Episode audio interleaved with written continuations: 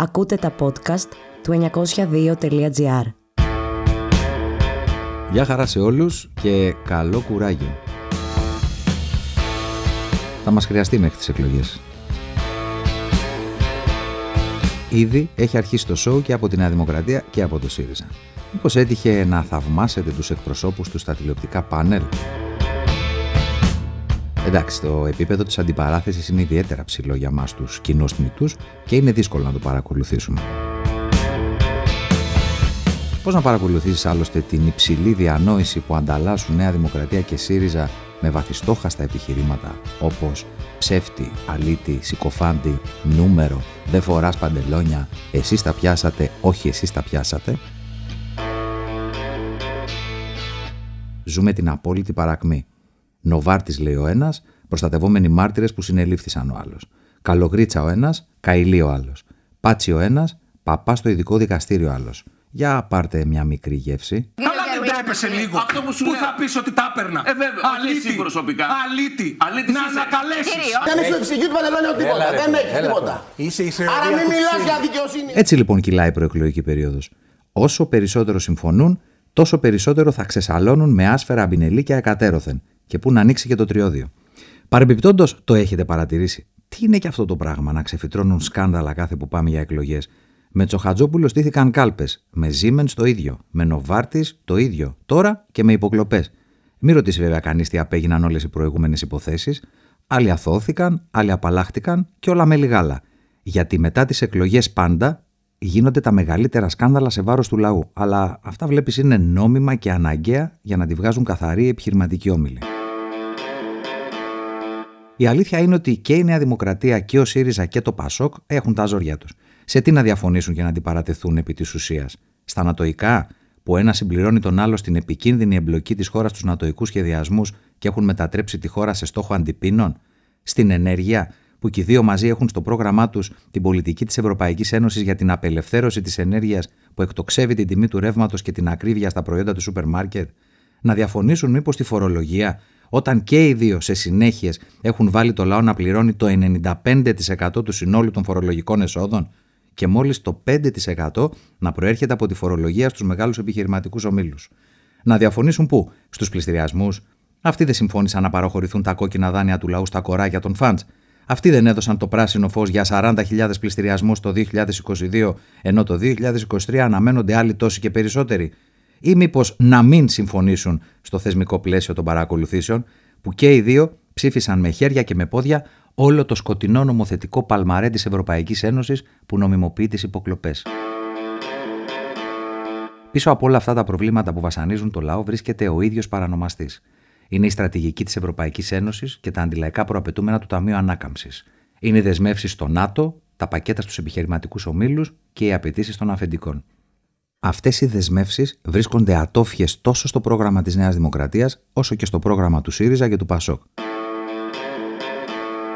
Από αυτή την άποψη, λοιπόν, η αγαπητή Πόπη Τσαπανίδου, η νέα εκπρόσωπος τύπου του ΣΥΡΙΖΑ και έμπειρη δημοσιογράφος, δεν έχει και άδικο. Ας ακούσουμε τι λέει. Εδώ δεν μιλάμε να συγκρίνουμε δύο κόμματα, γιατί δεν έχουμε καμία διαφορά μεταξύ μας, κυρίως σε τέτοια θέματα, σοβαρά θέματα όπως τα θέματα δημοκρατίας. Έτσι, καθαρά και εξάστερα. Για να δούμε τώρα ένα σοβαρό ζήτημα δημοκρατίας που Νέα Δημοκρατία, ΣΥΡΙΖΑ, αλλά και ΠΑΣΟΚ και ΜΕΡΑ25 φαίνεται να συμφωνούν και να μην έχουν καμία διαφορά, όπως είπε εκπρόσωπος τύπου του ΣΥΡΙΖΑ. Στη διάρκεια της συζήτησης στη Βουλή για την πρόταση μομφής, ο κοινοβουλευτικός εκπρόσωπος του ΣΥΡΙΖΑ Γιάννης Δραγκούσης έκανε μια σοβαρή καταγγελία. Τι είπε? Ότι κάποιος πολίτης που επρόκειτο να εμβολιαστεί και ενώ περίμενε SMS υπενθύμησης του εμβολίου, αντί να πάρει το κανονικό SMS, δέχτηκε SMS με παραποιημένη από το Predator διεύθυνση που παραπέμπει στη διεύθυνση εμβόλιο.gov.gr και έθεσε το ερώτημα στον Υπουργό Ψηφιακής Διακυβέρνησης Κυριάκο Πιερακάκη. Πώς γνώριζαν οι χειριστές του Predator το αυστηρά προσωπικό δεδομένο του πολίτη? Μάλιστα. Ο κ. Πιερακάκης στην απάντησή του ούτε λίγο ούτε πολύ είπε ότι αυτό είναι πολύ εύκολο να γίνει. Λέει: είναι εκατοντάδες τρόποι που μπορεί κανείς να αποκτήσει τα προσωπικά δεδομένα. Ο πιο βασικός είναι η φαρπαγή άλλων στοιχείων του χρήστη, το να έχει πρόσβαση στο email του ή σε άλλα στοιχεία του. Για μια στιγμή όμως. Προφανώς, ούτε ο κύριος Δραγκούσης, ούτε ο κύριος Πιερακάκης θυμούνται καλά. δεν θυμούνται ότι στις 26 Αυγούστου 2019 ψήφισαν παρεΐτσα στη Βουλή ότι τα προσωπικά δεδομένα των πολιτών μπορούν να γίνουν φέγι βολάν σε όποιον θέλει. Πώς? Θα εξηγήσουμε. Εκείνη την ημέρα στη Βουλή, λοιπόν, Νέα Δημοκρατία, ΣΥΡΙΖΑ, ΠΑΣΟΚ και ΜΕΡΑ25 ψήφισαν ένα νομοσχέδιο του Υπουργείου Δικαιοσύνης για τα προσωπικά δεδομένα και μάλιστα με τη μορφή του κατεπήγοντος. Τι προέβλεπε? Την ενσωμάτωση οδηγίας της Ευρωπαϊκής Ένωσης για γενικευμένο φακέλωμα των πολιτών. Σε εκείνο το νομοσχέδιο, που είναι πλέον εδώ και 3,5 χρόνια νόμος του κράτους, υπήρχαν πολλά και διάφορα. Όσοι το ψήφισαν, έδωσαν το πράσινο φως στους εργοδότες να έχουν πρόσβαση σε προσωπικά δεδομένα για να δουν αν θα προσλάβουν έναν εργαζόμενο. Όσοι το ψήφισαν, επέτρεψαν την εγκατάσταση καμερών παρακολούθησης σε χώρους δουλειάς για να παρακολουθούν οι εργοδότες τους εργαζόμενους. Πώς να την αντέξεις, ρε παιδί μου, τόση δημοκρατία από Νέα Δημοκρατία, ΣΥΡΙΖΑ, ΠΑΣΟΚ και ΜΕΡΑ? Και επειδή όντως δεν αντέχεται, σε εκείνο το νομοσχέδιο προβλεπόταν και κάτι άλλο. Όσοι το ψήφισαν, επέτρεψαν την επεξεργασία των ευαίσθητων προσωπικών δεδομένων από δημόσιους και ιδιωτικούς φορείς για διαφορετικό σκοπό από αυτόν για τον οποίο έχουν συλλεχθεί. Ποια προσωπικά δεδομένα είναι αυτά?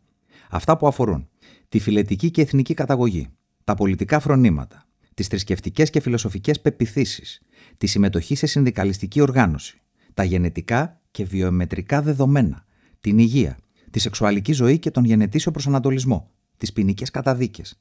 Αυτό δηλαδή για το οποίο διαμαρτυρόταν ο ΣΥΡΙΖΑ στη Βουλή, αυτό για το οποίο η Νέα Δημοκρατία έκανε την ανήξερη, είναι ακριβώς αυτό που και οι δύο μαζί ψήφισαν ότι μπορεί να γίνεται και με τη βούλα του νόμου.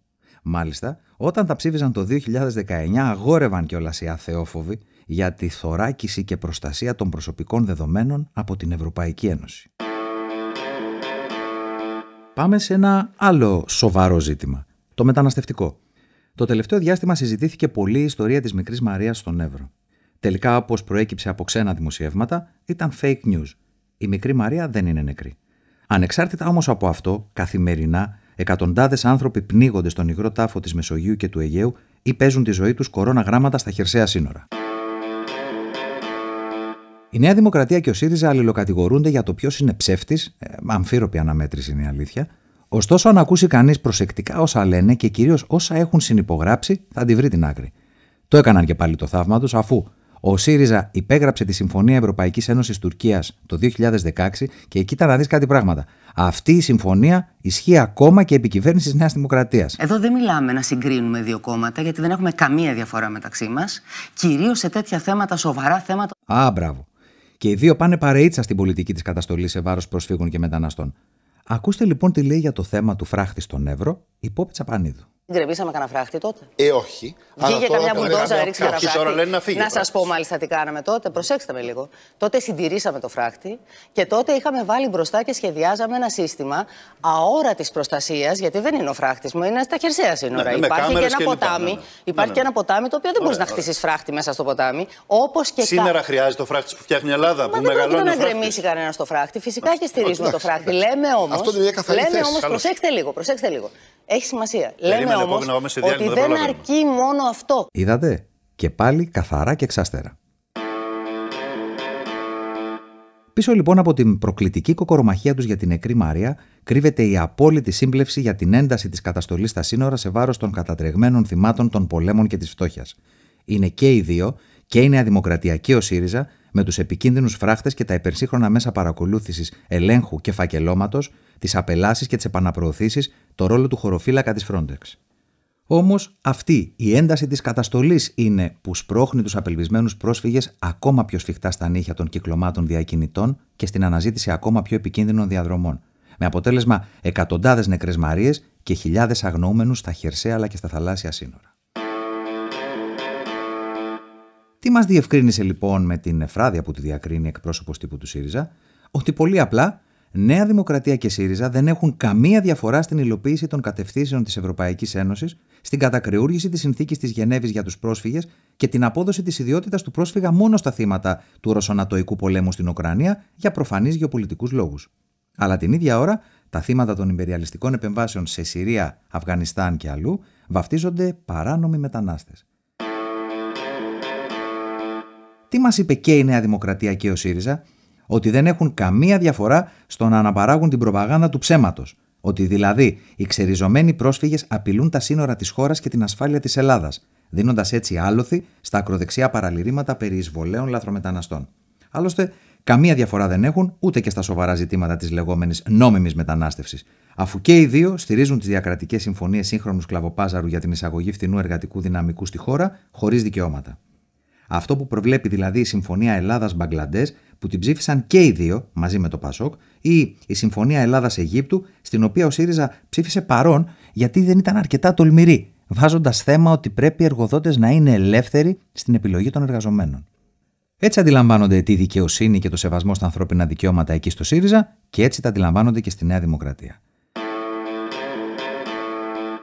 Για ακούστε τώρα με τα λόγια του Τσίπρα πόσο ωραία μπορείς να πεις το «Ας βγάλουν το σκασμό οι πρόσφυγες και ας πάνε στα θερμοκήπια του τρόμου τύπου Μανολάδα». Και εμείς να τους πούμε δεν περνάτε στην Ευρώπη. Πράγματι, γιατί η Ευρώπη έχει κλείσει τα σύνορα. Αλλά εάν έρθετε εδώ θα ξέρετε ότι έχετε δύο επιλογές. Ή να γυρίσετε πίσω ή να ενταχθείτε με τους όρους που το ελληνικό κράτος προβλέπει να ενταχθείτε. Που σημαίνει να μπείτε σε μια παραγωγική διαδικασία. Που σημαίνει η ερειπωμένη ύπωθρος να αποκτήσει εργάτες γης. Που σημαίνει ότι δεν θα κάθεστε για να σας δίνουμε επιδόματα. Και τώρα πάμε σε κάτι πιο μελωδικό. Άνοιξη θα γίνουν οι εκλογές, αλλά τα πουλάκια έχουν ήδη αρχίσει να κελαϊδάνε. Όπως ο βουλευτής του ΜΕΡΑ25 Λογιάδης. Δεν άντεξε ο άνθρωπος και το είπε φόρα παρτίδα. Είμαστε το μικρότερο κόμμα, δεν μπορούμε να επιβάλλουμε τις απόψεις μας, αλλά είμαστε διατεθειμένοι να συζητήσουμε με οποιονδήποτε προεκλογικά, αλλά και μέχρι την ημέρα που θα προκηρυχθούν εκλογές, πρέπει να συζητάμε με όλους. Να δούμε πού μπορούμε να συγκλίνουμε. Τι με όλους, δηλαδή και με Νέα Δημοκρατία συζητάτε. Όταν λες με όλους, με όλο το κοινοβούλιο, γιατί εμείς συζητάμε με όλο το κοινοβούλιο. Τώρα μεταξύ μας δεν λέει και τίποτα παράλογο άνθρωπος. Εδώ Βαρουφάκης το 2015 ως Υπουργός Οικονομικών των ΣΥΡΙΖΑΝΕΛ συμφωνούσε με το 75% του μνημονίου της κυβέρνησης Νέα Δημοκρατία ΠΑΣΟΚ. Τώρα, το 2023 θα κολλήσει να συγκλίνει και να συνεργαστεί με τη Νέα Δημοκρατία. Καλά τα αντιολιγαρχικά παραμυθάκια που ακούμε στη Βουλή, αλλά ο Δράκος μας ψόφισε. Αφήσαμε για το τέλος μια αποστροφή του Πρωθυπουργού στη Βουλή στη συζήτηση για την πρόταση μομφής. Υπενθύμησε λοιπόν ο Πρωθυπουργός αυτό που είχε πει ο Καλογρίτσας στους βουλευτές του ΣΥΡΙΖΑ, ότι με τα λεφτά μου είσαστε όλοι βουλευτές. Ξέχασε όμως μια άλλη δήλωση το Μάη του 2021 του εφοπλιστή Λασκαρίδη. Ας την ακούσουμε. People who are in shipping don't need the Greek government, don't need the ministry, don't need the IMO, don't need the prime minister.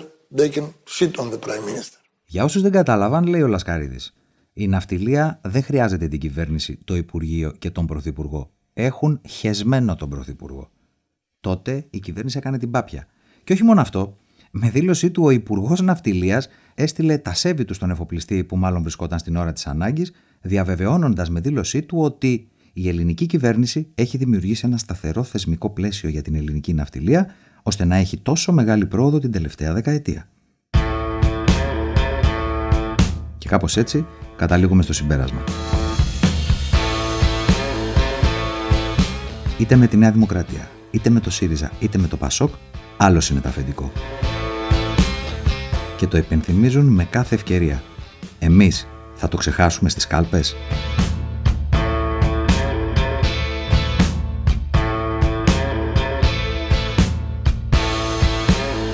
Ραντεβού την επόμενη Πέμπτη λοιπόν σε Spotify, Apple Podcasts και Google Podcasts. Για να ενημερώνεστε για κάθε νέο επεισόδιο, ακολουθήστε το κανάλι μας. Και μην ξεχνάτε, στο 902.gr και το ριζοσπάστη θα βρείτε τις πραγματικές ειδήσεις.